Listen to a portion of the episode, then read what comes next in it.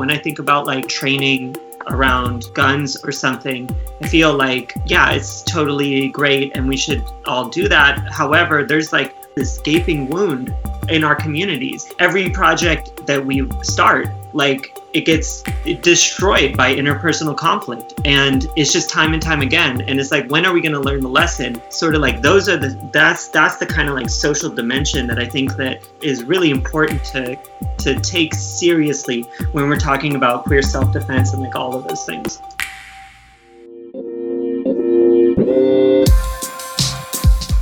This program is brought to you by haymarket books as part of our live event series Haymarket Books is a radical, independent publisher dedicated to connecting social movements with the ideas they need in the struggle for a better world. You can help support the Haymarket Project by buying books at haymarketbooks.org and especially by joining the Haymarket Book Club. By joining the book club, you get all new Haymarket titles delivered to your door and a 50% discount on the entire Haymarket website, all for one low price. Be sure to subscribe to our podcast and the Haymarket YouTube channel to access all of our upcoming events.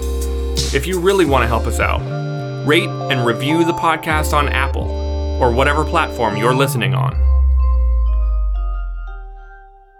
Hello, everyone. I'm uh, Emmy O'Brien, and I'm very excited about the event here tonight. It's been organized, hosted by Haymarket, and uh, supported by them, uh, and organized and hosted by Pinko, Pinko Magazine. Uh, I'll tell you a little bit about Pinko and some of our thinking for the event, and then I'll read the bios for our great speakers tonight, and then ask a series of questions of each speaker, and then sort of we will open it up and have a more open conversation in the panel um, and uh, at some point, people can put in your own questions on YouTube, and uh, we will try to integrate those uh, as the program goes on. Uh, so, Pinko is a collective for thinking gay communism together. We publish two print issues so far, periodic zines, and host irregular essays, translations, and archival material on our website, pinko.online. This is the second in an event series we're doing this fall, specifically on the current political attacks on queer and trans people. Uh, for most of the left, political violence is a forbidden topic. But at this moment, queer and trans people face the real threat of violence from a growing movement of armed fascists in America. How can we think about this and what steps are necessary to defeat them what do existing projects do to keep us safe, and what do they have to teach us? So that's our formulation of the event. Uh, the other members, editorial team at Pinko, were all played very instrumental and active roles in conceptualizing and organizing this event. Um, I'll add a little bit about uh, my own thinking in doing this to help get us started often the really valuable skills, experience, and organization around militant self defense is pretty isolated to a relatively small group of revolutionaries in specific segments of working class life. I grew up in the 90s in Oregon when the neo Nazi movement was very large, and there was a vibrant, sharp skinhead scene that engaged in violent confrontations with Nazis. And there was always a political dynamic with whether they were completely isolated from the less uh, the segments of the anti-fascist movement that would not engage in self-defense in any meaningful way. Um, and uh, so at, at different historical moments broader self-defense was taken up by a broader segment of the working class as part of integrated mass movements. And we know some of the history of the black panthers and other periods in history when this has happened um, in uh, our planning for this event and talking about it, Melissa Gira Grant, one of our panelists, told a story, uh, sort of describing a shift uh, on the ground of liberal activists, pro gay activists, or people who previously might really distance themselves from militants or revolutionaries or self defense or riots or whatnot, suddenly finding themselves relying on anti fascists, experienced anti fascist activists, to be able to attend an event or walk to their car when events were being targeted by, by fascists uh, uh, around attacking queerness and trans life. And so that dynamic of sort of this moment of self defense being looked at, being considered, being taken seriously more broadly is one of the reasons that I was really excited about doing this event and trying to think about if we're in a moment right now that self defense could become salient for a much broader range of people. And if the skills of people on this panel and people that we're in touch with might be useful in trying to think about that. Okay, now I'll read the bios and I'll read them in the order of the who I'm going to ask questions of. Uh, so Melissa Gira Grant is a staff writer at the New Republic, the author of Playing the Whore, the work of sex work, published by Verso, and an excellent book, I'll add, and the co-director of They Won't Call It Murder, executive produced by Field of Vision. She has reported on violence against resistance to police killings in Columbus and the global movement for sex worker rights. She's currently at work on a new book, A Woman is Against the Law Sex, Race, and the Limits of Justice in America, to be published by Little Brown and Company. LV is a communist living in Los Angeles. She organized the Bash Back Denver and the 2010 Bash Back Convergence, as well as a number of militant queer groups in Los Angeles, such as Trans Liberation LA, Trans Undocumented Rapid Response Network, or CHURN, and the 2014 Queer Apocalypse. She is a practicing conflict mediator and developing an eco defense video game. Sheila T is a huge nerd and trans feminine person and anarchist living in Philadelphia. She's been practicing an anarchist and queer struggles since around 2010. Max, they, them, is a community organizer in Sacramento, California.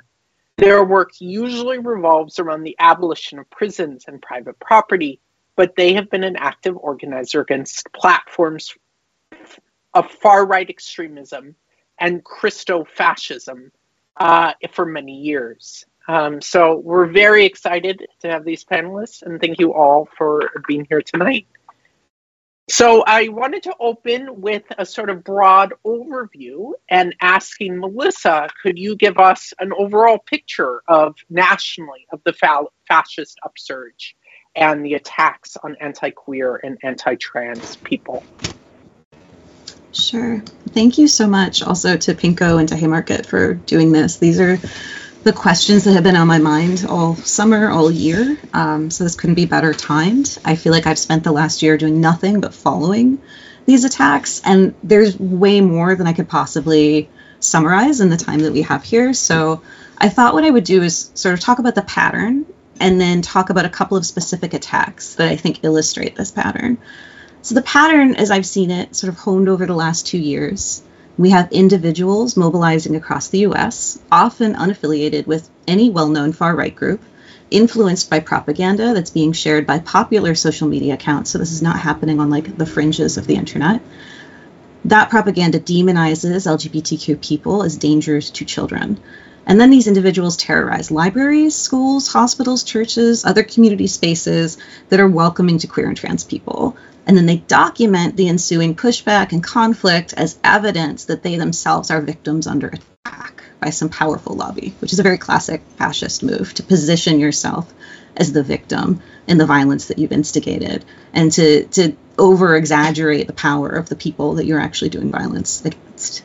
So I'm going to focus on how we're seeing these forms of mutually reinforcing violence where we see these fascist formations that are mostly in particular cities or sometimes networked across the country, and how that's connected with elected officials who are working at the local, state, and federal level, and how those different groups are reinforcing these messages and driving this violence um, in tandem. So here's two examples of what look like they could be disparate attacks that happened over the course of three months, but I think they show how all these attacks are linked, who coordinates them, and then who the boots on the ground are, as it were. So I'm going to start in Dallas uh, this June. There's a group there called Protect Texas Kids. It's a pretty new group, and it's headed by a self-described Christian fascist whose name is Kelly Neidert. I might be pronouncing that incorrectly. I have not met her. Um, she organized a protest of a family friendly drag show along with other individuals and white nationalist groups who showed up as well. And what they did is they surrounded the club holding the event, Mr. Misster, which was in like a like gay neighborhood in the suburb of Dallas. They chanted groomer at the families and kids who were lining up on the sidewalk to get into the event. They got up in their faces. One of them was waving a Christo fascist or Christian nationalist flag. And the children are just standing in line there, you know, plugging their ears with their fingers as white nationalists are yelling at them and their parents about child rape through a megaphone. What's one guy who was captured on a video said, The fist of Christ will come down on you very soon, while screaming again at this scene of, of kids and their parents. So for hours, this went on. Um, some of them were reciting sidewalk prayers, sort of reminiscent of anti abortion groups outside clinics. Some of them directly threatened people, followed them to their cars, and then recorded themselves in these confrontations that they instigated. And then a little more than 48 hours later, Tucker Carlson was airing heavily edited versions of these videos in a segment that he introduced with just another weekend in Weimar. And Texas Republican lawmakers shortly after pledged to introduce legislation to ban drag shows in the presence of minors, with Marjorie Taylor Greene and Lauren Boebert, the federal representatives, voicing their support. So, Protect Texas Kids announced this rally by sharing a post uh, about the event from the Libs of TikTok Twitter account. It has 1.4 million followers. They often share, uh, you know, flyers for drag events. They share videos from TikTok and other places of queer and trans folks. They really like honing in on librarians, educators, like anybody that they think is like an influence, a bad influence on children, essentially. Um, and they're a really powerful sort of mobilizer because they have this huge audience. Um, so they shared this flyer. Protect Texas Kids shared the flyer, had the date, location, and there was part of this mega drag thread. There's lots of you know these events that Libs of TikTok is like regularly pushing out to their audience. One of the other things Libs of TikTok has been doing is targeting hospitals that provide gender affirming care to young people. Um, after this campaign, multiple bomb threats were made to the Boston Children's Hospital at the end of the summer. And Libs of TikTok also amplified threats that were made in September by the Daily Wire blogger and podcaster Matt Walsh. He claimed he was investigating a pediatric gender affirming care clinic at the Children's Hospital at Vanderbilt University in Tennessee.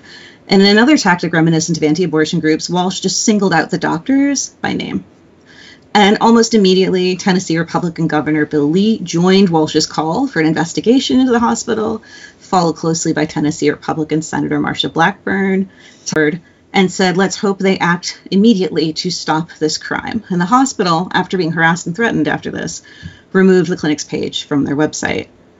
So a couple days after this, Protect Texas Kids is back. Um, they don't go all the way to Tennessee. They found another drag event at a church in Texas, which is like a queer affirming church. They had this like drag closet for kids, and you know, it was a place where they could get clothes that suited them, particularly if like their families like weren't supporting them. The church was a supportive place for them, um, and they were doing a drag bingo fundraiser for this like trans kids program. Um, this little church in Katy, Texas, Steve Bannon talks about it on his program. He promotes this protest, who calls it, has a guest on who calls the protest a spiritual battle, and that the goal of it was to stop parents from supporting their trans kids. And at this one, we saw we saw a neo-Nazi group called the Aryan Freedom Network, and also Proud Boys were present, and some protesters carried swastika flags along with anti-Semitic and homophobic signs. So, just in a couple of weeks from Walsh starting his campaign, we see numerous threats and calls for violence that have been directed at hospitals across the country. And that children's hospital he targeted announced it was going to stop providing gender affirming surgeries to those under 18. And he wasn't done. He capped this off with a sort of a victory lap. He held a rally to end child mutilation in Nashville uh, a week or so ago, along with Blackburn, also Tulsi Gabbard, um, and Proud Boys, who showed up once the rally was already underway. And what people there said kind of looked like this like planned militaristic entrance like a show of force um, with the state troopers you know just kind of standing between them and all the people who showed up to support trans kids and mostly drowned out the speakers um, but then it got kind of pitched as like two sides in a fight when you know what was going on was an attempt to sort of defend the community from all of these people. And of course, after the rally, you know, none of the elected officials there present um, said anything to condemn the Proud Boys' presence. So that's just a, a kind of a snapshot of what this cycle is of how things are moving from these confrontations in particular places documented they get onto Fox News that generates more social media content, which generates more protests, and it's just been spinning like this for months. Um, and of course, it goes back further, but I will wait until we get into that later. The uh, frame of what is new in this conjuncture, right? So attacks on queer and trans people have been happening for a long time. There have been fascists in America a long time. Is there something about this moment that you feel like has some novelty or some change? I'll pop in there. Yeah, um, please, Max. You know, I was actually jotting down some notes on like what's new. Um, in this moment, you know, and that's everything from like the technology that we use to share the information and the ways in which they create silos for themselves. Like that's what the right and um, and folks have been getting good at for the last several decades is how to create these silos of information where they can all gather and um, and brainwash each other um, and not allow in any qualitative new information to allow for their growth and learning. Um, but I, what I really think is actually the the most profound part about what's happening in our current political climate is the desperation of the elite. Um, do you see the devastation that we see around us is due to like capitalism ending. And they absolutely need a section of the working class to usher in the new but kind of old form of what we're calling like neo-feudalism as our next economic system you know, the truth is, and we spoke on this, right? The truth is like that the rise of fascism for thousands of years has began with attacks on queer people, trans people, women, POC, and it, you know, it's what Hitler did and with the, and the Nazis did in Berlin. It's what the Industrial South did um, before that, and so on. And and where we're starting to see these big changes um, is in the fact that like there is so much devastation happening around us and all of us are trying to make sense of that devastation whether no matter what side of this this thing we're on. Um and and that right there is like what's causing us to now be willing to no longer uh, uh, uh, engage in discourse in the streets you know about it. That like this is a, a moment of survival for many people um, and and it and it is giving and it, and they're using this disaster as a way to like mobilize their base, this fascist base for their fascist thinking, um, to be able to, like I said, usher in this new economic system. Sheila T, is there anything you'd like to add before I ask LV a question? Um, not super specifically. I was also going to point out maybe the like technological changes and how those have kind of just like facilitated and helped like further decentralize and like aid a lot of people to kind of like yeah, like mutually brainwash each other and feel empowered to kind of like act across like much bigger geographical areas but i feel like most of that was touched on mm-hmm. Uh, LV, uh, you're welcome to add to this, but I wanted to ask the next question, sort of going back in history a little bit, sort of thinking about uh, immediate antecedents or uh, preceding events to the current conjuncture. Um, could you share about the history of Bashback? And um, for audience members who might know nothing about the organization, the network, and its history. Sure. Um, yeah, Bashback was kind of uh, made a big splash, but was very short lived um, from like 2008 to 2011. It got its start in, um, you know, conflict or street clashes with Nazis, in particular in Milwaukee and in other cities in the Midwest. And it's sort of, um, I think, one of the things that I've been thinking about a lot in the last year um, in particular is you know what what made Bashback kind of happen in that moment and not in this moment. It, you know the network of Bashback because it was sort of like um, felt like there was thousands of you know militant queers that were supporting each other and um, publicizing their actions and doing you know kind of like hyping each other up to fight back against you know homophobia, transphobia, racism, like a, a, number, sexual violence, like a number of different things. And I think, um, yeah, I just feel like one of the one of the aspects that um, made Bashback somewhat, yeah, just made it different was um, just the coming together of people. I think that uh, in 2008, when um, you know the broadcasting and the, the kind of like social dimension of these actions um, made this sort of like the experience around um, queer self-defense and queer violence like more um, more powerful, I would say. And so, like in 2008, when the there was this clash in Milwaukee, it was sort of like a they circulated a picture of themselves like wearing um, these pink masks and holding bats and wrote like a little communique and posted it on um, anarchistnews.org, which just seemed to be like a big deal at that time. I felt like in the late 2000s, it felt very much like the revolutionary left was kind of dominated by like anarchist discourse. Um, and so, you know, that kind of like created a container for that discussion, and people were able to kind of discuss in these comment forums. Um, I guess sort of like, you know, in a Reddit the like vibe, all of these different kind of actions and sort of like organize themselves to form chapters in other cities and, and in different capacities. And so from that kind of like experience, people called for a convergence um, in Minneapolis. And then there was another convergence, which was very large in Chicago. Um, and then the final one was in, it, it was in Denver. And um, I think that the convergence model is another aspect of Bashback that I kind of feel like I, you know, I have mixed feelings about it. I feel like on the one hand, it, it enabled the conditions to bring people together in this kind of like, you know, very visible way. And on the other hand, it was, um, I think like most people probably in this panel and maybe like the listeners will probably agree that it's sort of like when you bring together a lot of like radicals or just anybody um, you know, conflict is going to arise. And it's sort of like Bashback is ironically like formed around conflict, around like head, like facing conflict head on. But it's sort of like the interpersonal conflict is what seems to tank these projects like consistently. And I feel like that was the case with Bashback. It's sort of like in Denver, we had, um, you know, we'd made, we, we made a lot of like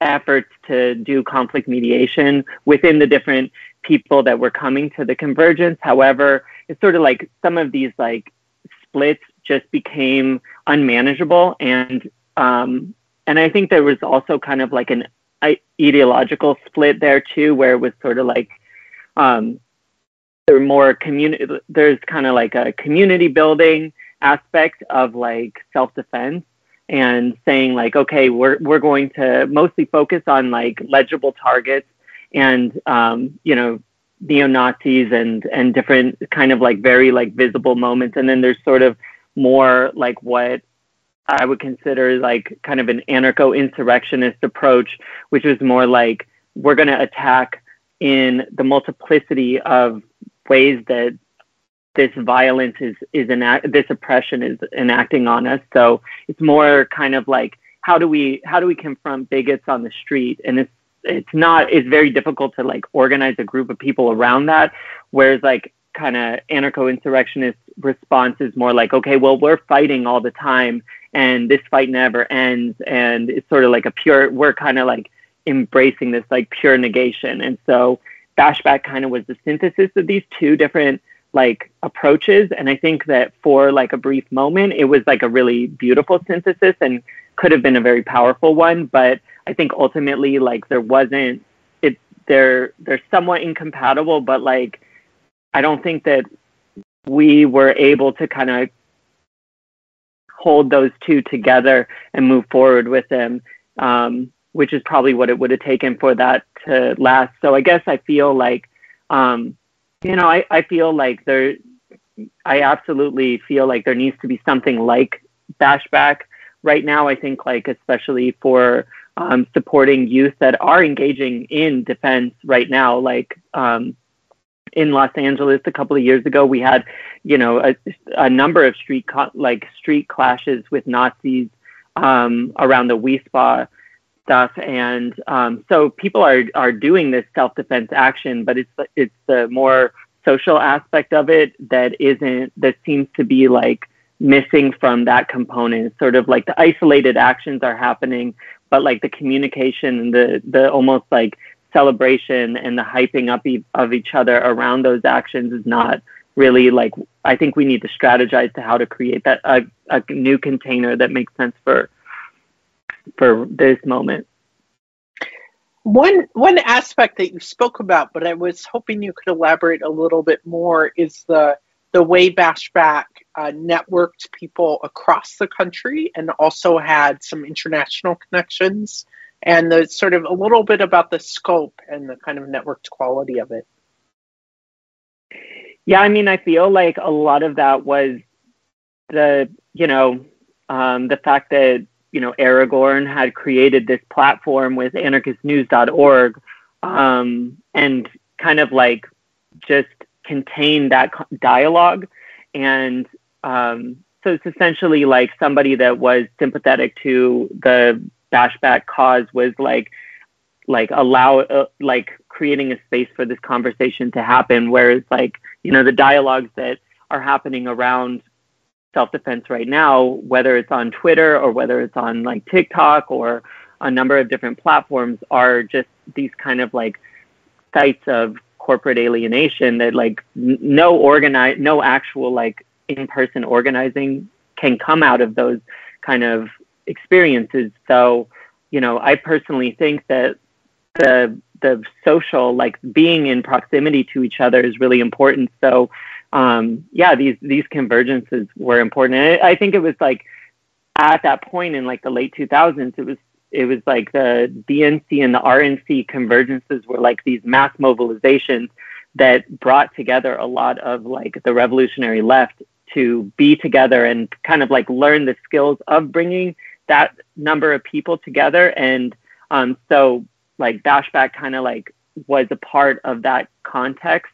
And I think that we've lost some of those skills over the years, like the skills of just being able to like handle a group of like you know 500,000 people that are like coming into a city like housing food like but the conflict management and like all those different things are aspects of it Thank you so much. Uh, it's just really fascinating history. Um, so next, I wanted to ask first Sheila T. and then Max if you could share a little bit about some tactics and strategies around uh, mutual aid, care, self defense uh, that you're seeing on the ground, uh, that you've uh, encountered or been a part of or, or seen, and what you think works, what you think is helpful to people. Um, so, Sheila T. Yeah, um, I feel like what I've been seeing for the last, I don't know, five to seven ish years in Philly has been, in terms of mutual aid, a lot of um, information sharing and like um, distribution of like pepper spray and stuff like that in, ter- in terms of like queers who are tied up in um, sex work stuff or just like bad date lists um, and yeah just like information about which like, like how to get work done in ways that are like safer.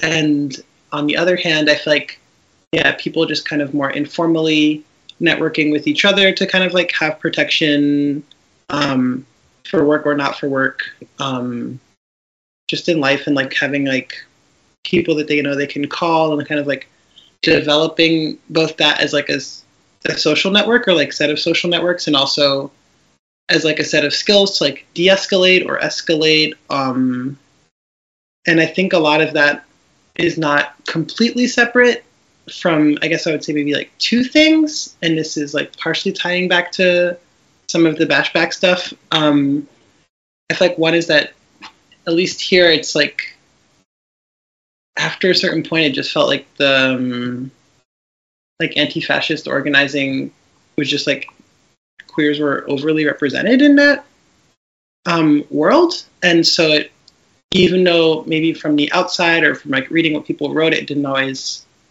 it wasn't always like super clear that it was like queer and trans um, people involved in like organizing against fascists and far right people, but I feel like that was a thing, and I feel like that also brought certain like skills and like ways of thinking to those networks that spilled beyond people who are just um, organizing against fascist stuff. Um, like one example I can think of from before COVID that like has kept going is that um, a lot of anti-fascists started practicing like different like boxing and like combat sports um, and then that kind of like spilled out and became like a, just like a larger than anti-fascist like anarchist thing and then that spilled out larger and like was like open to like queers and anarchists and anti-fascists and kind of like their friends and networks as well.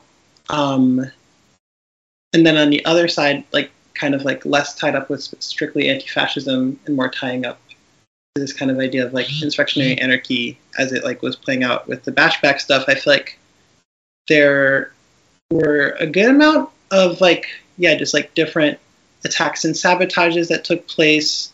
Almost all of them were anonymous but some of them that had like responsibility claims or like any sort of like written communication were like written either like clearly influenced by queer theory and like queer ideas or like claimed by people um, who while like maintaining anonymity like they did they were like gay or trans or queer or dykes or whatever. And i feel like that i imagine like network of people or groups of people like had to figure out the ways to like seek out and develop the like means to like do violence in the same way that the anti-fascists had to. And i think that also that brought um, a lot of like collective and individual empowerment to like those people in the networks that were around them as well. If you're enjoying the haymarket live series you'll also be interested in a new book from haymarket abolishing state violence a world beyond bombs borders and cages by Ray Acheson Abolishing State Violence is an urgent and accessible analysis of the key structures of state violence in our world today, and a clarion call to action for their abolition. Connecting movements for social justice with ideas for how activists can support and build on this analysis and strategy. This book shows that there are many mutually supportive abolition movements, each enhanced by a shared understanding of the relationship between structures of violence and a shared framework for challenging them on the basis of their roots in patriarchy, racism, militarism, settler colonialism, and capitalism. As Beth E. Ritchie puts it, the analysis is so clear and the demand to build a different world is so compelling that readers will turn the last pages of this book and be ready to get to work for freedom. Find Abolishing State Violence at haymarketbooks.org. Thank you. And Max. Yeah, thanks for that question. Um, and similar, right? Whereas like talk, like engaging in like mutual learning and information sharing. Um, what we're seeing working is like engaging in public facing events. You know, um, this like allows for folks to find ways to plug in and new folks to support their affinity slash community building with. Um, oftentimes, you know, these folks are coming, their families are, you know, not as deep in the weeds, and they don't, their friends, you know, they, they, I oftentimes speak with youth who are like, everybody around me isn't talking about this stuff. And so we have to create spaces for them to come and meet other youth or other people who are talking about this stuff.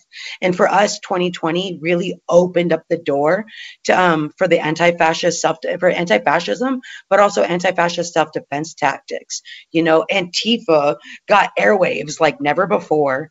Um, and you know, what is Antifa trended on Google searches for days. Um, you know, during those times. So creating things like anarchist book fairs in the areas that don't, you know, normally have them. Sacramento, we compete with the Bay all the time, you know. Um, but here we have everything from like queer self-defense groups that are commun- uh, that are community forward facing that allow for community members to hit, up, hit us up and be like, where y'all training this weekend? So I can join you. They train every Sunday. Um, we have for, we have a forward-facing queer defense formation that walks our queer district in Sacramento. Um, we have events where queers can come and paint bricks. Um, in Sac, we have Pride Was a Riot, who's a who's dope, and um, is pink in a pink bandana, masked up, and tabling at the farmers market on Saturdays. Um, even further, they did a campaign to get every vendor at that market to have signs that say, We support trans kids it's those forward facing public it's those forward public facing efforts that are normalizing not just like anti-fascism but different tactics of self-defense and all of its tactics whether that's physically self-defending and using things like pepper spray or self or physical self-defense tactics or creating a culture in a community that that that that provides that safety just by people walking in knowing that they're welcome um, things like that have proved the most helpful um, and have proved to support folks in their entering or in their introduction to anti-fascism and the anti-fascist orgs in town um, and it's allowed for us to meet folks where they're at with it too you know and we always talk about the different things that go into supporting this work you know we all see those flyers where there's like 10, uh, 10 support roles to a protest and things like that. You know, whether that's you're safely doing it from your home for all different kinds of able body types, right? We're being very inclusive in our ability in our in, in our ability to get involved, but in how we're re- we're meeting our community where they're at.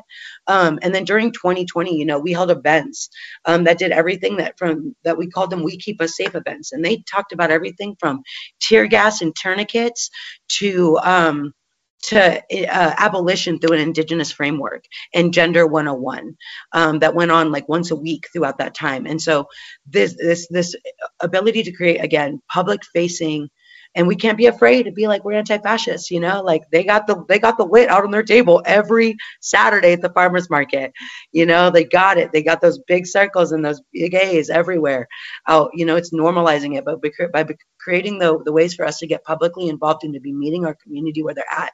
Not only are we like normalizing these things but we're also letting them recognize that we're actually we're their community. We are the community that they want to be a part of. When they say they want housing as a human right when they say they want healthcare for all, when they say they want food access for everybody, that like this is actually an anarcho communist um, thought and theory, and they don't even recognize that they are objectively this way.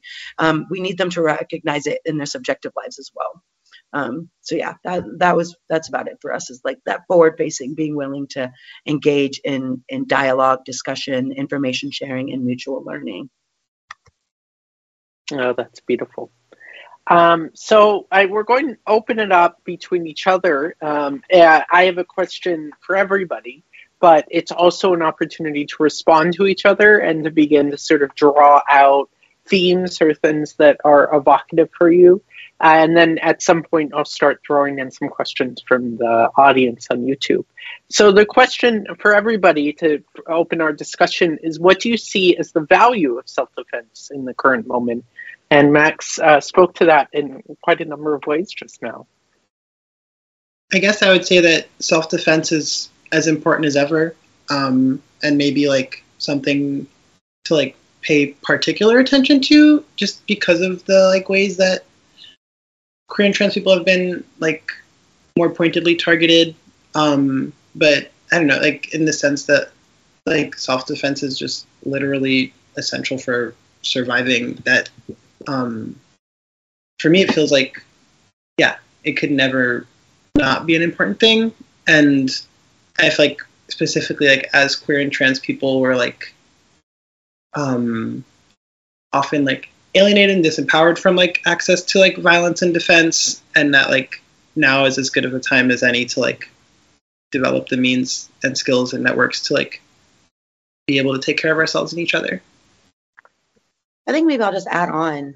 Um, it's so important right now because um, I spoke to it earlier about the devastation that we're seeing around us, um, and that like on all fronts are we being attacked, um, and and um, that's from everything from like state violence to far right extremist Christo fascism, um, that has that extremism, religious extremism, because um, has happened globally in different forms of religion um, and and even ecological devastation. You know what I mean? Like we are literally um, fighting for our lives and our survival, um, and so and so defending our joy, but like organizing our rage around how to defend ourselves from the very things that are trying to convince us and gaslight us about the very real devastation that's happening in our communities um, is absolutely the way forward because um because then also when we when because this is also like the the piece in me right um is that if we are all actually just moving from the form of like self-defense then inevitably what we get to is that somebody one day is not throwing the first punch you know um, and so to speak on it in such terms and such beauty, to talk about self-defense as like uh, not a struggle for our lives, but the right for our lives, um, is very important right now because, like I said, our, our, our very existence is is is at stake.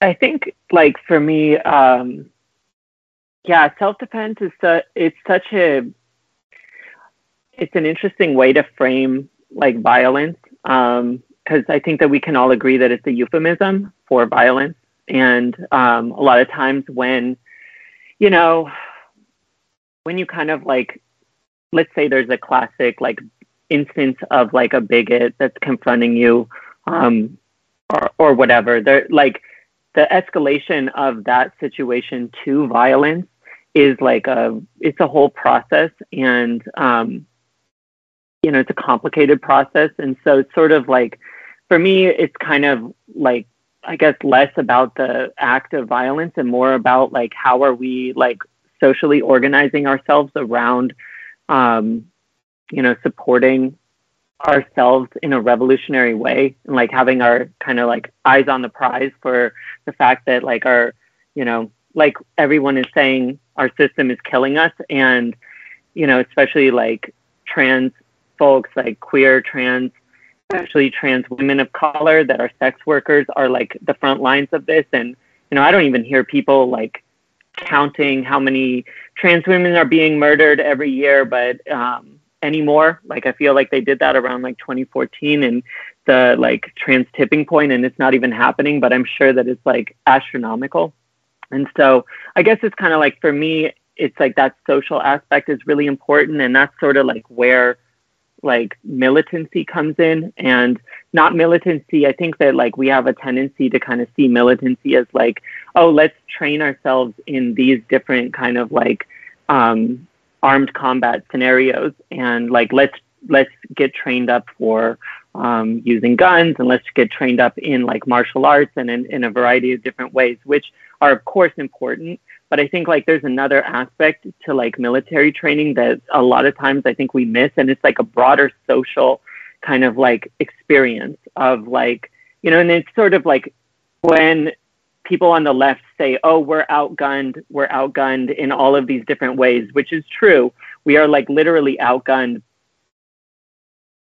Campaigns are not only, um, they're not only like they're not only done through like arms they're done through like a social kind of like organization of like of uh, army. So not only the logistics but also the training kind of like strategies and how, how you bring people together to train them how you feed them while they're going through this process how you navigate like interpersonal conflict through all of those things. And so you know in thinking about like bashback in particular that's where I kind of like feel like these convergences were like just the tip of the iceberg for what could have been. Like I, I really feel like Bashback was like an aborted movement. Like it, it was something that could have happened, and it just it just fell apart through the uh, whole variety of like things. But you know, I think those convergences are like that kind of like component of like our you know the left is is very skilled in these in these social dynamics far more skilled than the right and far and look at how much it takes for like the police and the army to maintain their social co- cohesion. And all of the money that goes into maintaining that. Whereas we have no money and we're still more socially powerful. And so i think it's something that we need to remember about like you know violence and self-defense and kind of like you know revolutionary like our revolutionary potential I just want to add to what everyone has said, sort of the public facing side of, of self defense and community defense, which I think Max articulated in a way I hadn't really thought of before, which is, you know, these are ways to bring people in, and they're also ways for people who, like, I, there the journalists who are following what's going on in these anti-fascist like the anti-fascist accounts that are like documenting who these various extremist groups are who the individuals are like they are doing the legwork so that we can do our job and help get that information out to even more people. I had people this summer asking me for the first time, um, do you think it's safe to go to Pride this year? Because they were hearing about all of these threats, um, including here in, in New York. And we had people come and, and harass a drag queen story hour in Queens a couple of weeks ago. So it's, you know, and when I thought of like, well, where do I send them to find out if it's safe? I was like, I think you should go to these anti-fascist Twitter accounts in New York. Actually, like, go see like what they are hearing, like what people feel safe sharing on Telegram, what they've seen on Telegram, like things like that. Like getting that sort. It's another kind of normalization. Like this is a community resource that's here to be shared. Like even if you might not be on the front line, like this is doing an incredible amount of community defense, even just on the level of information sharing. Um, and I think for groups who are dealing with these attacks for like the first time, um, they you know they're doing events that have never been targeted in this way. Just knowing that other people are doing it, like other people are going through it, other people have strategies that they're not alone in that um, is very important right now. Um, because I think some people are just like it never would have occurred to them that like they would be attacked in this way like in a community setting like i think you know there's a level of constant violence that we're still experiencing as queer and trans communities, but like people who are like, we were doing a story event at a library for children. Like, why are the Proud Boys showing up and trying to destroy that? So, giving people just a sense that they are part of a community, even if they haven't experienced that yet, is is really important right now. Beautiful, beautiful responses. And I encourage people to elaborate or respond to each other as you see fit. Um, I'll ask a few questions that have come in from the audience. So uh, here's a practical legal one.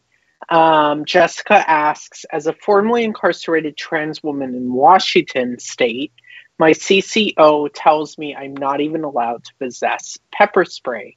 After a record number of trans murders last year, I feel vulnerable. Is this even legal? I said that perhaps none of us would know. Uh, there are no lawyers in our group in terms of speaking to what's legal, but uh, I thought uh, with people distributing pepper spray, it might have come up at some point, sort of uh, to what extent that's that's restricted for for people on parole, probation, or. Um, and because I'm in California, I can't speak on Washington State but I can speak to like well first I want to validate your very real, very real feelings. Um, and and uh, even if it is legal, that's the whole point, right? Fuck the state. Um, they're trying to make sure we out here being killed. Um, but what I can tell you is like, but and there wasn't enough in there for me to kind of like deduce this down for you. But like, depending on if it's probation or parole, you can actually find that information um, uh, if you look at the terms of parole in your state or t- terms of probation in your state. Most of the time, that's actually not like bear mace and things like that are, are big things um, in the areas. But like little pepper spray, no, it's usually not. But like I said, I would I would definitely look into the probation um, codes and the parole codes, just depending on what you on what you fall within for Washington. Great. Okay, uh, Lane asks, can you all speak to the effectiveness of having bashback blocks or large specific affinity groups that organized actions, like some of the pros and cons of that model?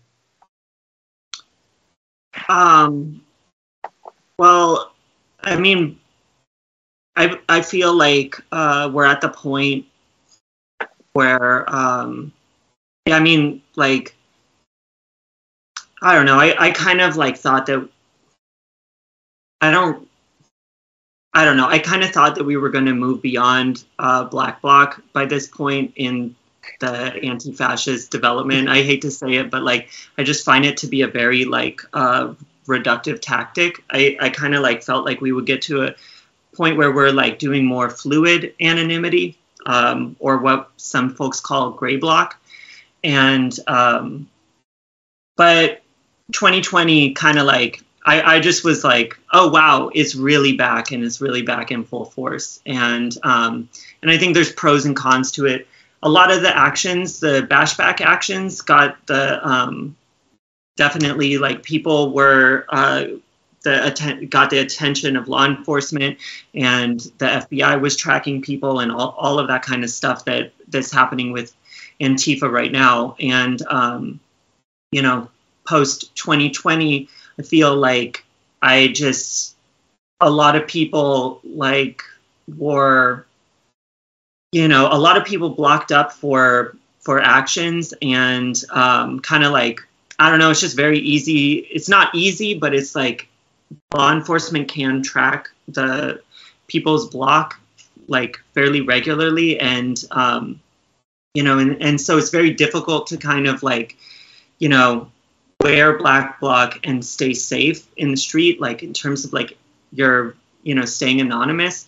So i don't know i just think that like we just need a more like just a more like robust discussion on like how we're maintaining that anonymity and how we're blocking up and how we're kind of like appearing and disappearing for these kind of like actions. And you know i think that like we're just i just think that there's like some things that could that we could move forward in that regard. So as far as like bashback actions go i don't really feel like there was like a lot of development in terms of like black bloc or like street kind of like anonymity or things like that. But um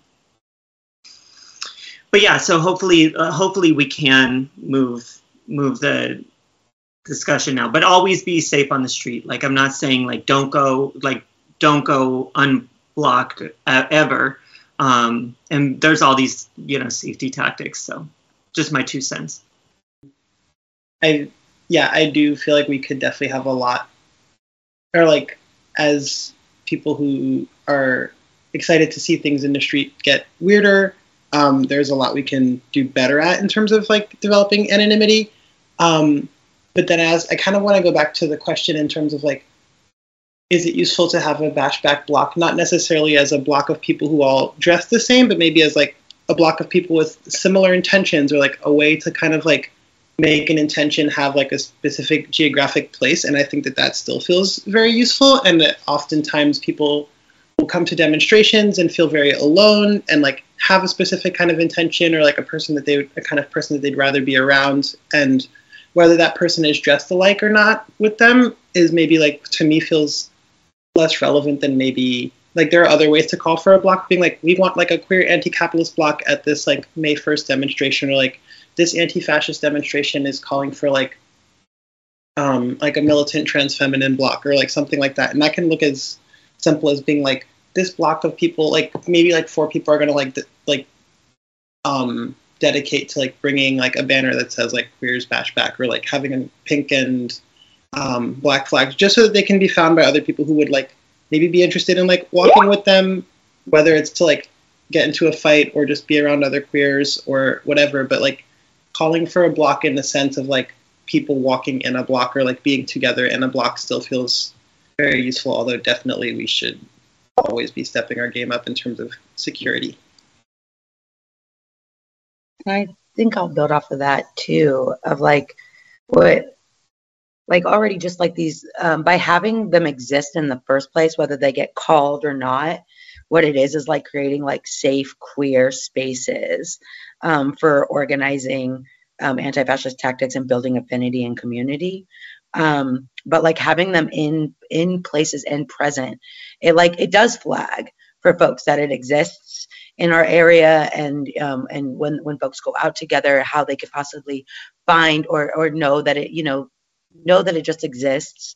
Um, i think like showing up presently in those ways make sure that like queer and trans militancy is like a part of the discussion and a part of actions like towards liberation. But like I'm, I, but to like segue into this like idea of gray block and into these ideas of like more, more um, subtle anonymity. Um, like we just actually use that tactic here in California. Um, we uh, every year have a straight pride held in Modesto, um, and over the last four years have tried to build up a community response to successfully shut that platform down. um, this year was one of the best years that we've ever done it. Um, and and we did that by calling for a 9 a.m. gray block um, that was well coordinated, well organized, and you know many affinity groups up and down were talking um, to be able to pull out those numbers and coordinate showing up on time together. But next thing you know, there's like a couple, there's a over a hundred gray block radical trans queer, uh, radical trans queer um, anti-fascists hanging out, ready to like shut down a straight pride event. Um, that was then, you know, and then we had even like an 11 a.m. regular community call too, where just like regular community members got a flyer at 11 a.m. to come and show up to this event and like really hold it down with us. Um, and so, um, and then to mention like the the the the the gray block that like Was a Riot and the Lavender Angels in Sacramento go out and do when they're doing their queer self-defense formation. Um, that that definitely allow for folks to like be able to point them out, tell that they're them, um, and be able to like check in and count on them. But it like it just really depends, I think, on on like what what the block is for and like um and what exactly the organized action is, right? Is it like patrolling your queer district? Is it is it shutting down straight pride? Is it um, showing up in the name of Black lives? Like what what is it? Um, and that that can kind of help. But I always think I love to see. I love it. I love it every time.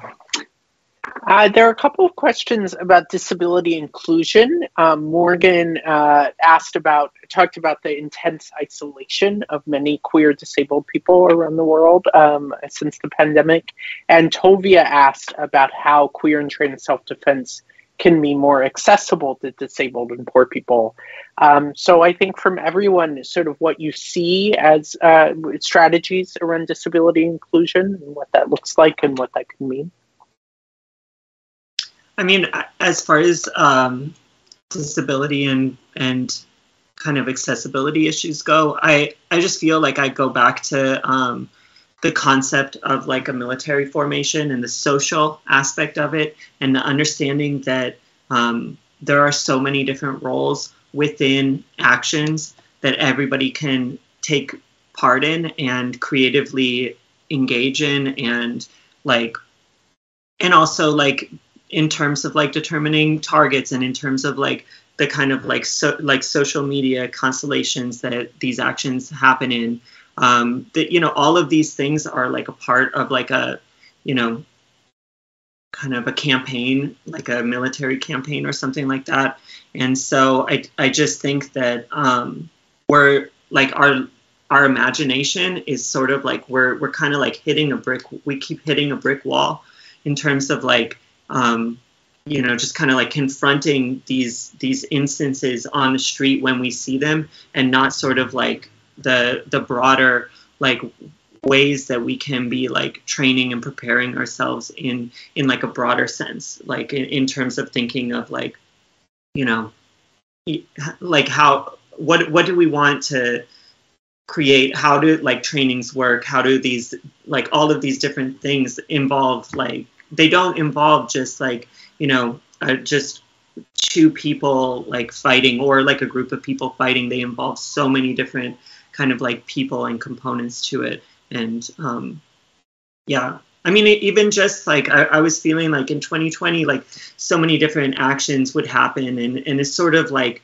um you know the the affinity groups that i saw forming would tend to focus around um you know kind of like being the like the most like vulgar ter- form of like frontliners. So like holding a, a line of shields for like uh, against cops or fascists or whatever. But um, a lot of times like those actions would forget all of the different components of making a successful march or action happening happen such as like scouts such as like um, evacuating people such as medics such as like even social media communication like all of these different like components of it kind of like tend to fall by the wayside because we prioritize the the like um, just this sort of like you know the the one very vis- visible clash. And i think we just need to like change our imagination. Um, morgan i really thank you for your question. And i think i'm going to uh, speak on um, a conversation I actually just had with somebody who, um, so I'm a part of an abolitionist organization, very, very public, forward facing in, in the area, um, who reached out and uh, had said that they were worried about showing up to our events um, because they because of COVID, um, because wondering about our pandemic safety precautions. Um, is what they were asking about. And and and through this conversation they got to kind of really inform me about how isolated they felt and how neglected um, the, uh, they felt by folks um, acting like the pandemic was over. Um, and and so what we were able to do through that was like promise that our events um, indoor outdoor all of that we're going to of course um, continue to to um, make sure that we were following uh, COVID safety precautions. Um, but I think as a movement, um, it is actually on us as to, to realize that um, uh, we are creating a space that is not safe for our um, for other able-bodied types and other folks in our community um, who don't feel safe, who don't even feel like they could walk up to us and tell us this because we're walking around with our masks off. Um, and and and I know that there's many leftists in my area. You know, there's many community events right now in my community that are actively not not um, encouraging masks, um, and and therefore not creating a culture where we're doing that. Um, and so it is kind of like the work that we're doing here. Um, uh, I at the time I was like, I remember having the conversation. I was like, I, you know, I don't know really what to do about everybody else. Um, but the truth is, is being like a, a, a, grassroots organizer in town, I've been doing it for so many years that I do know a lot of folks. And so actually it is on me to call my friends and be like, hey, can you make sure that there's masks at your events? You know, like, can we make sure that we're creating a space that includes our, um, all of our brothers, sisters, and non-binary folks? Like, like, are we making sure that we're doing this? Because, um, because I don't even think that we know, right? It's like this privilege that we get. And like, you know, it, and, and had that person not come into my inbox and been like, hey, I want to be able to come to your events. You're one of the only dopest abolitionist orgs in town. And I don't know if I can because I don't know what your policies and stuff are on wearing masks at the events. Um, it was without that conversation, I wouldn't have even been able to, been, to even see that they had been so isolated from this community for years. You know, like people, the world is acting like it's going back to normal. And we have to, we have to tell the world that it's not. We are living in an endemic, um, and and and so because of it, we had to create spaces that are still acting like COVID is a very real thing. And I thank you for your question. Um, and I'm hoping the organizers across this country and people that are watching are going to tell their friends, hey, the next event we throw, masks, yo. Um, and I do encourage you, Morgan, to reach out to some organizations with that question asking how can you participate in your area? Because that was how I was that was how we were able to do it you know? Um, and and I know that puts a lot of the work on you and that's not fair um, but we start somewhere. Um, and because that one person tapped us we're able to like have a the ripple effects are are, are going beyond. For me I think and like like a more zoomed in kind of like smaller scale way a lot of the inclusion and ability stuff came down to like small group conversations about what kinds of risks people felt okay with, what kind of like, yeah, like which kind of because the thing is like there's a jillion different roles. There's not like one right way to like do defense or offense or whatever, and like yeah kind of coming from like a smaller affinity group place like having like a less macho attitude and like having less failures of imagination and like more space for like creativity in terms of like how to move forward is like for me has always felt like an easier way to like break out of like a certain kind of like really rigid like frozen idea of like what a militant is. And um yeah like having the dialogue around that like t- in like in a small group being like able to take into consideration as many needs as possible and like how that feels like dignified or not for everyone and how that feels like worthwhile in terms of like getting this or that kind of thing done has been like um, one way that I've seen that addressed around me. There's another question that came in um, uh, about socialist rifle clubs and John Brown gun clubs. So those have been getting a lot of news, and what you see is the sort of relationship between the kind of different left gun club worlds and how they intersect uh, or diverge in movements. Absolutely, at least here. Um, and then they're helping arm and train our queer and trans folks, as well as just members of this community. Um, I think Sacramento's maybe uh, we're like a kind of a small town with a big city vibe, um, and so that's how we're able to like work kind of closely together.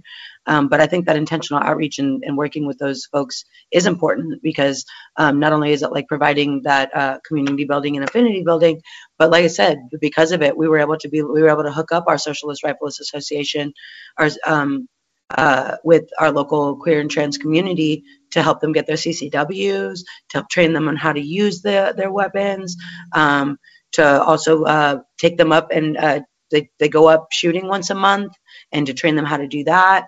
Uh, so it's been pretty it's been pretty effective. Any thoughts about the presence of firearms um, by leftists at, at protests over the last year? What's your assessment of its effectiveness, its impact, its uh, the pros and cons of it? I, I mean, can't speak. Say, um, oh, go ahead. Go ahead. Sorry, my bad. Um, you should go ahead.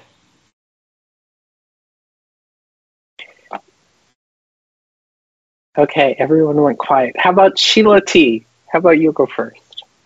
Um, sure. Sorry. Um, in Philly, there hasn't been any sort of like big visible presence of firearms at demonstrations, and I don't think that that means that there aren't any there. I think it means that oftentimes, if like anarchists, anti-fascists, or leftists are carrying firearms, they're not making any kind of like noise about it, and they're not like trying to like show them or like use them as like I mean, like they are a deterrent, but I don't think that they're a deterrent in terms of like their visibility and how people use them here, and that's been interesting to not see, I guess. And um, the same has been the case during a lot of like the 2020 rioting. I think like a lot of people were carrying maybe more than showed up, and like they just never the firearm just never came out. Like it, and I think maybe that also has to do with like how clashes get policed here, um, and like that. I don't know that there's just maybe also just like already a lot of guns in Philadelphia in general, but um, I think it's like hard to weigh in on like whether that's effective or not or what. I think maybe like in terms of the individuals carrying and like the people around them that know that if there's like something empowering or useful or relevant, but in terms of like materially how it's played out between different like teams clashing, it's like super invisible, and I don't even know if people are assuming it one way or the other, and or like how much that plays out in terms of people's assumptions about clashes as they take place. Um, yeah, I feel like that's a similar story in Los Angeles too. I just, um, I guess I would just say like I think that um, yeah, I just think that like uh, the escalation should be on par with like um, with what's happening, and I think that you know, I I don't think that we're at a point with like gun battles or anything like that, um, and so I think that it's good to train for whatever and and everything, but I think like you know I don't know. I personally kind of like look back at the weather underground and feel like it was sort of in like oh like biting off more than they could chew and an over escalation given the given the context. Um so and i kind of feel like i don't really think that people are doing that.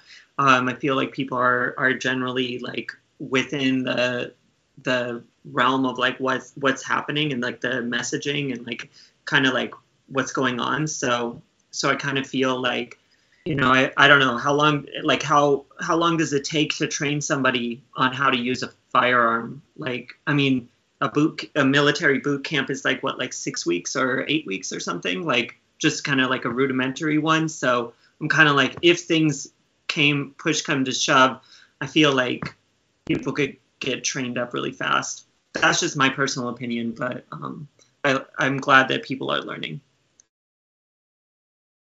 too, I'm glad that people are learning um, because I think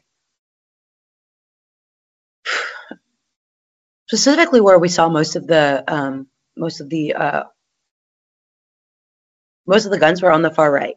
like that was where most of the guns lived during 2020. Um, in our area, we had uh, far right extremists who were able to walk around with their CCWs, their concealed weapons permits, and have their guns in their holster. Um, uh, being able to walk right by law enforcement while giving each other hugs and high fives, um, you know, and and and and the truth is is that um, but this is where we're at right? Like they're bringing guns so then therefore we feel like we and this are all antagonisms and all dialectical and and all how it goes but eventually it does though. It does get to that um, gun battle um, we we have already lost lives in 2020 due to far right um, guns. Um, and then you know and then any self-defense tactics then they were taken out by the state. You know we saw what happened to the individual up in washington. Uh, and um, and so do we see a role with guns? I, I, and, and where they at? I mean, they're out there. Um, we have to decide how we want to engage in that. Um, and we have to decide, and that's really where it is, is right? Like when we talk about defending our joy and organizing our rage, us as communities have to have those conversations with ourselves, being like, we know that this is coming. We know that this exists. What, how do we want to do this? How do we want to engage in this? Um, and and and best prepare in the way that we can. But the truth is, is we're training folks up because that's what we're up against. We are up against death, whether that's state violence, um, far right extremist violence, or climate catastrophe. It, which you know it all leads to our death and we absolutely have to be willing to defend ourselves. Um, but again like it gets there. We have to name that. We have to be willing to name that as a movement. We have to say that out loud it's going to get to gun battles. And do we want to get to gun battles? I don't think we do. That's not really what we're that's not our that's not really our really our goal when we say housing is a human right, food for all, education for everybody. That we're not trying to do that at gunpoint, you know? Um, and so uh, yeah, that's just all I have to say is like we have to name it. We have to name that it's it's it's a time it's a matter of time. We've already it's it's not even like decades off. It's like years off. Um, and we're here now. So I just wanted to add something quick on Texas. Um, speaking of where the guns are, and also a state where you barely need anything to carry a gun, I think, at this point with constitutional carry. Um, and I've certainly, of all of the sort of events over the summer and into the fall that I've been following, it seems like the Elm Fork John Brown Club is super present at many of the these like counter protests or demos to sort of physically block the far right groups from either messing with people in the community, whether that's like you know escorting people to their car or standing in front of um, a venue to you know kind of be a physical block, whether or not they're even caring, like they're like very much there like as a group. And so I'm wondering, LV, if that's sort of connected to some of the things you were talking about in terms of like group cohesion. Like, is there a role to play for these groups um, in sort of having those like cohesive groups who are kind of like ready to roll? And in the case of Texas, you know, there are definitely guns present on um, the side of the far right openly. So it might be a different dynamic. Um, and certainly, like it hasn't come to the point yet where people are actually like engaged in in gun battles. But I think there, it's sort of it's it's not expected. Like I think like I've seen some very strange responses from the far right to like the Elm Fork John Brown Club in particular, and just sort of like weird macho posturing about guns sort of in response to like oh antifa they can't they can't um, be macho enough to carry guns. Just it's just it seems like on a certain level it messes with them um, but on another level like people in community are seeing that like there is somebody here who is like armed who will walk them to their car or prevent somebody from entering a venue um, who might harm them. Did you have something you wanted to add lv Oh, I, I just still think that like numbers are our biggest strength, and I, I just feel like uh, when I think about conflict mediation, and I'm not talking about de-escalating or street conflicts or anything like that. I'm like just talking about conflict mediation among our comrades.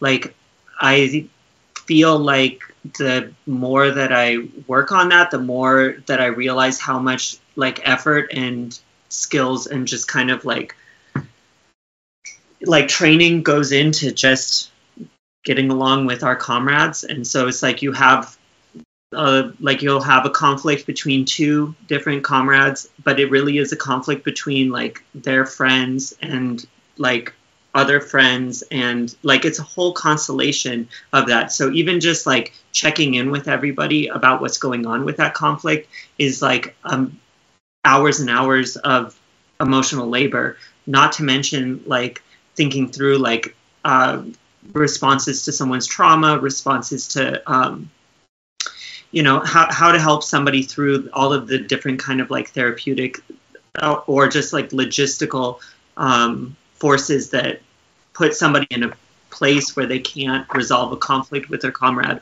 or like and i'm not even talking about like interper like interpersonal violence like sexual assault and things like that which is like even more complicated and takes even more resources. And so like when i spend time in the communities i spend time in it's sort of like uh, you know radical communities it's like we don't have any resources around that. Like it's very like taxing. These things are taxing. So when i think about like um, training around guns or something i feel like um, yeah, it's totally great, and we should all do that. However, there's like we have a gaping wound in like we have just this gaping wound in our communities that we don't that we have not like resolved. We have not we don't have the resources around. We have not organized the resources around solving those kind of things. And I feel like to me, that's like every project that we start, like it gets destroyed by interpersonal conflict. And it's just time and time again. And it's like when are we going to learn the lesson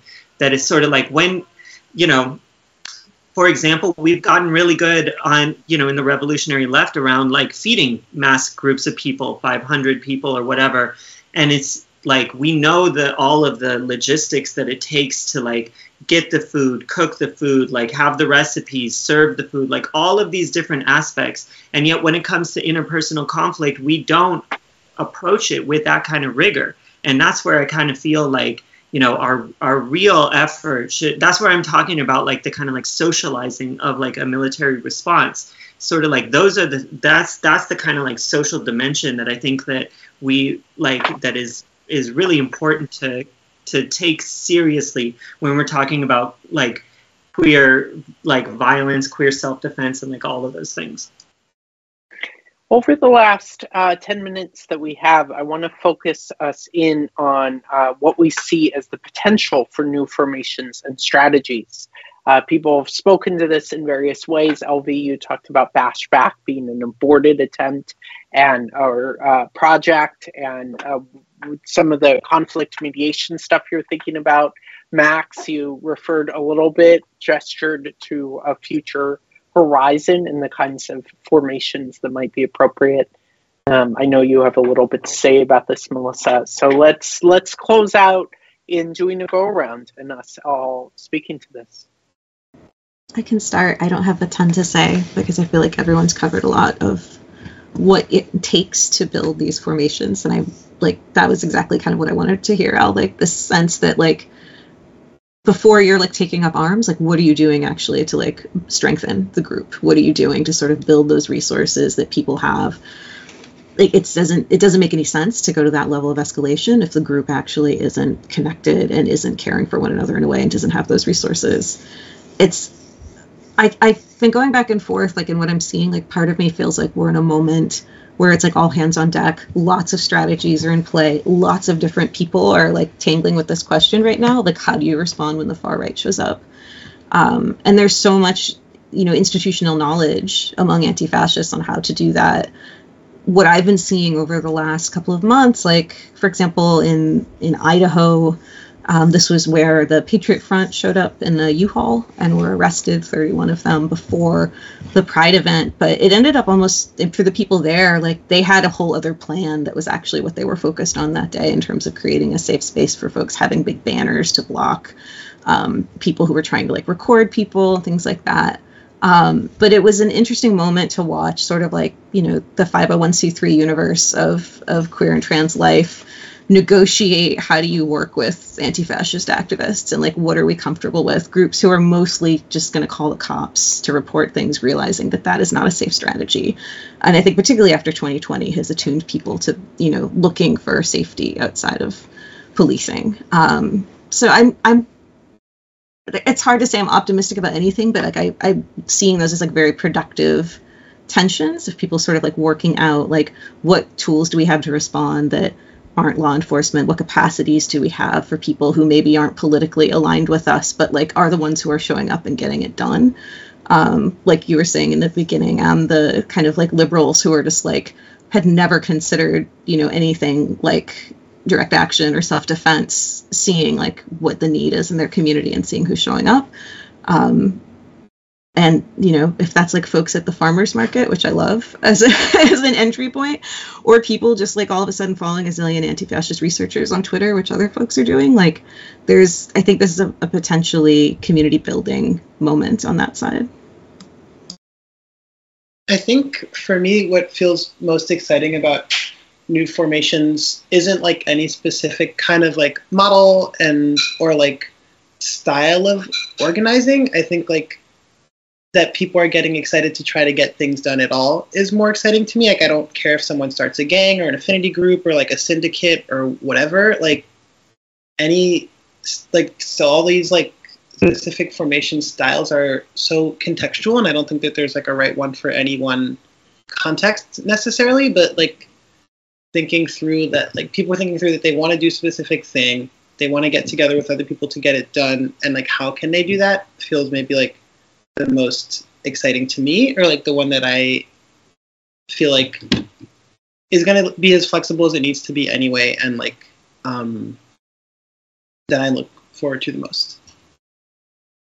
Um, yeah, I mean, I kind of like feel like I sort of outlined some of the things that I, I feel about like um, what would be great to see in the next year or few years. Um, I think also in addition to kind of like this social sort of like understanding of like the component of of violence, I also just think like loudly pro- proclaiming that like violence is a part of our revolutionary like um, imagination. And like yes self-defense but also like violence does happen. It is part of like consequences to navigating conflict. And um, and i think that like not shying away from that is important. And I also think that um, really like, especially for folks that are kind of like seeking out a conversation along this, are are probably um, folks that are more drawn to building that kind of like social capacity. So I would just encourage all of us to like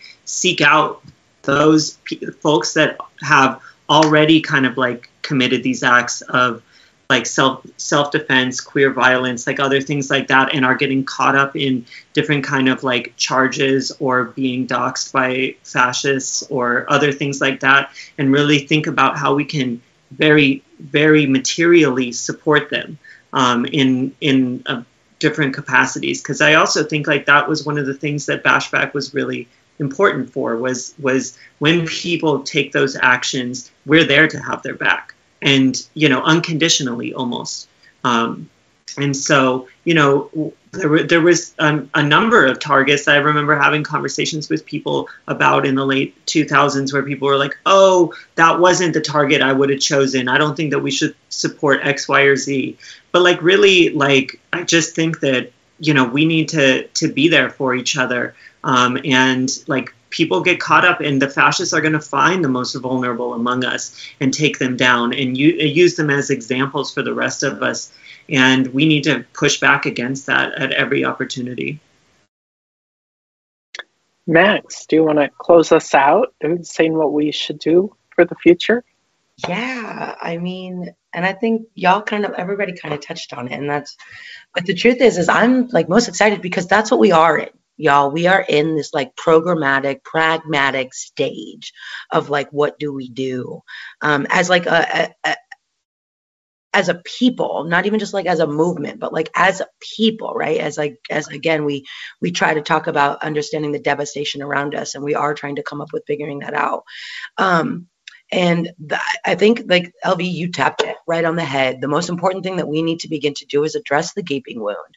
I mean, like what we've seen over and over again. And I think what didn't didn't uh, the FBI do a whole report on the Twitter war and the shit talking that people were doing in um, in uh, in Seattle? Uh, like they were like just watching watching our Twitter beefs online um, and stuff like that about like what do we do um, in in in the in inevitability of conflict.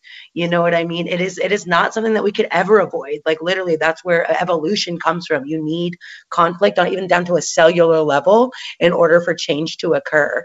Um, and how we actually embrace that stuff um, instead of using instead of it being something that like devastates um, is something that we absolutely have to get better at.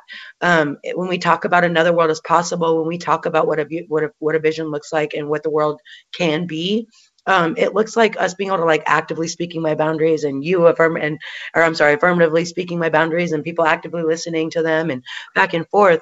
But until we can begin to like mediate the harm that we're causing as we're unlearning all this toxic shit, um, and we're enacting all of these toxic things on each other as we're trying to build towards liberation, then all we're going to do is have to start over again every single time, um, and it's going to and it's going to weaken our movement every single time. Um, and something else I do, I just want to p- pop into these questions that I saw real quick, and somebody spoke about like what else will do uh, around. Um, the existing culture and structures because of concerns of anonymity. Somebody was like, hey, sometimes it prevents folks from getting involved. Something that I would love for us to do um, in the future is to make ourselves more accessible um, to, to our community, make our thought processes more accessible to our community. And then for us to name out loud that it takes time to trust build, it takes time to relationship build, it takes time to community build and so your your automatic want to hop into an organization where they're like, "Oh, we don't know you," has to be taken kindly, but also this organization needs to be like, how are we making this successful? How are we making a space to trust build with this person, with this community, and vice versa? Um, which then will lead us to having conversations about how do we address the gaping wound that is that we don't know how to navigate conflict in our movement, you know? Um, and so those are the, really the two things that I really absolutely feel um, are the biggest uh, and are in the directions we're going. Even the fact that every single panelist on this call today talked about it means that y'all who are watching this today are probably thinking about it. And therefore, there are many, many, many people in this movement having this conversation amongst themselves. You can give thanks for that. I give thanks for that, that we are trying to figure it out. Um, but like, I think that that's where our focus should be gaping holes and addressing our um, and how we allow for community members who are brand new to this to come in and learn and, and not allow for our fear of being like sacrificed to the cops you know? Um, keep us from allow from teaching people what the fuck security culture is. Beautifully said. Well uh, just a magnificent discussion tonight. You all you are, are such brilliant people and I hope I get to count you all as comrades. Um, in the years ahead. So well done. Thank you, everybody. Thanks for listening. If you like this episode, subscribe to our podcast and to the Haymarket Books YouTube channel, where events like this one are hosted live. And don't forget to check out haymarketbooks.org.